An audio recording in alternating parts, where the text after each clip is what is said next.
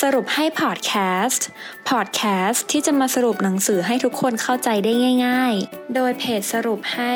เพราะเราตั้งใจทำให้ง่าย สวัสดีค่ะ ยินดีต้อนรับเข้าสู่สรุปให้พอดแคสต์นะคะสำหรับพอดแคสต์ในตอนนี้มินจะมาสรุปหนังสือที่ชื่อว่า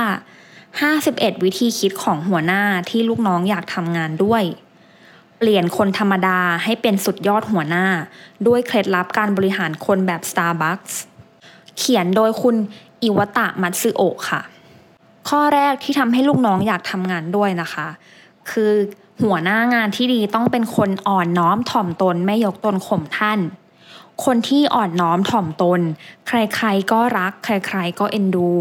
คนที่เป็นหัวหน้างาน เมื่อมีลูกน้องแล้วก็ต้องเป็นคนที่เข้าถึงง่าย ไม่โอ้อวดว่าเราใหญ่เราเป็นหัวหน้างาน อีกทั้งการประพฤติตัว ต่อหัวหน้าของเราอีกที เราก็ต้องให้เกียรติเขาเหมือนเราเล่นบทบาทของผู้ตาม เพื่อสร้างความไว้เนื้อเชื่อใจ สร้างคุณค่า แต่ว่าไม่ใช่การประจบสอพอนะคะ แล้วก็ควรใช้ผลงานเป็นเครื่องพิสูจน์ การเอาน้อมถ่อมตนเนี่ยเป็นสิ่งที่ควรทำต่อคนรอบข้างทำให้เหมือนกันในทุกๆวันและทุกๆ คนแบบนี้เนี่ยเราจะย่อมได้ใจทั้งต่อหัวหน้าของเราและลูกน้องของเราอีกที และหากวันหนึ่งที่หัวหน้าของเราชื่นชมมา เราก็ต้องให้เกียรตินั้นต่อลูกน้องของเรามากกว่าตัวเรานะคะ เพราะว่างานมันจะเกิดขึ้นได้ มันก็ต้องมีคนทำ คนปฏิบัติหลายภาคส่วน ควรจะให้เครดิตต่อลูกน้อง ลูกน้องจะได้มีกำลังใจทำงานต่อไป กลับกันถ้าหากหัวหน้าเราตำหนิในผลงานลงมา หัวหน้างานที่ดีเนี่ยต้องพร้อมรับแทนลูกน้อง และแนะนำข้อผิดพลาดนั้นมาประชุมกับลูกน้อง เพื่อหาแนวทางแก้ไขต่อไปในอนาคตค่ะสรุปคือทำดีให้เครดิตลูกน้อง แต่ถ้าทำผิดพลาดรับหน้าแทนลูกน้องเสมอค่ะ ข้อ 2 หัวหน้างานที่ดีต้องรู้จักใช้ภาษากาย ควบคู่กับคำพูดและน้ำเสียงในการทักทาย การสื่อสารนะคะจะแบ่งออกเป็น 3 แบบ คือภาษาพูด ภาษากายและน้ำเสียง ซึ่งหัวหน้างานที่ดีเนี่ยควรนำทั้ง 3 แบบนั้นไปใช้พร้อมๆกัน เช่น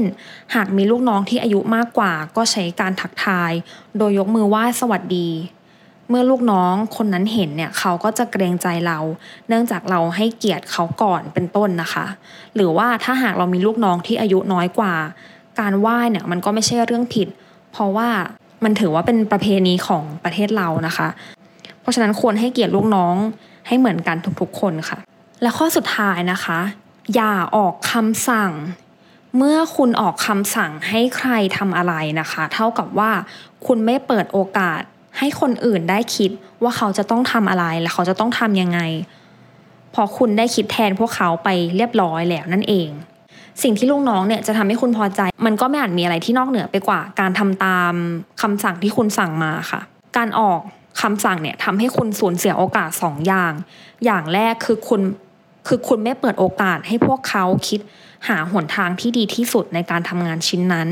หรือทำสิ่งนั้นอย่างที่สองคือคุณไม่เปิดโอกาสให้พวกเขาได้เรียนรู้ด้วยตัวของพวกเขาเอง จงสอนลูกน้อง เมื่อคุณต้องการให้พวกเขาทำอะไรให้เสร็จนะคะ แทนที่จะออกคำสั่ง ให้เปลี่ยนเป็นการให้อิสระในการคิดหาสิ่งที่ดีที่สุดที่จะทำงานนั้นให้สำเร็จได้ ถึงแม้ว่าบางครั้งสิ่งที่พวกเขาคิดมา มันอาจจะไม่ใช่สิ่งที่ดีที่สุด แต่คุณมีหน้าที่เฝ้าดูและให้คำแนะนำเวลาที่ ลูกน้องได้รับการสอนแทนการสั่งเนี่ยมันทำให้เขาได้ใช้ความคิด เพราะว่าเขาไม่ได้ทำตามสิ่งที่คุณบอกให้ทำเท่านั้น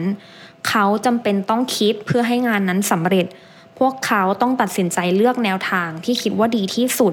และพวกเขาต้องทุ่มเทแก้ปัญหาด้วยตัวของพวกเขาเอง และเมื่อพวกเขาได้คิดและลงมือทำด้วยตัวของเขาเอง เขาจะเกิดความเชื่อในสิ่งที่ทำว่าเป็นสิ่งที่ถูก และมีคุณค่าสำหรับพวกเขา เมื่อมีคนตั้งคำถาม เขาก็จะตอบมันด้วยความเข้าใจอย่างแท้จริงค่ะ จบไปแล้วนะคะสำหรับ 51 วิธีคิดของหัวหน้าที่ลูกน้องอยากทำงานด้วย ถ้าเกิดว่าใครอยากรู้วิธีคิดที่เหลือเนี่ยมีแนะนำให้ซื้อหนังสือเล่มนี้มาอ่านนะคะ โดยเฉพาะคนที่เป็นหัวหน้าเราจะมีวิธีคิดยังไงให้ลูกน้องที่ทำงานกับเราเนี่ยอยากทำงานกับเราต่อไปค่ะ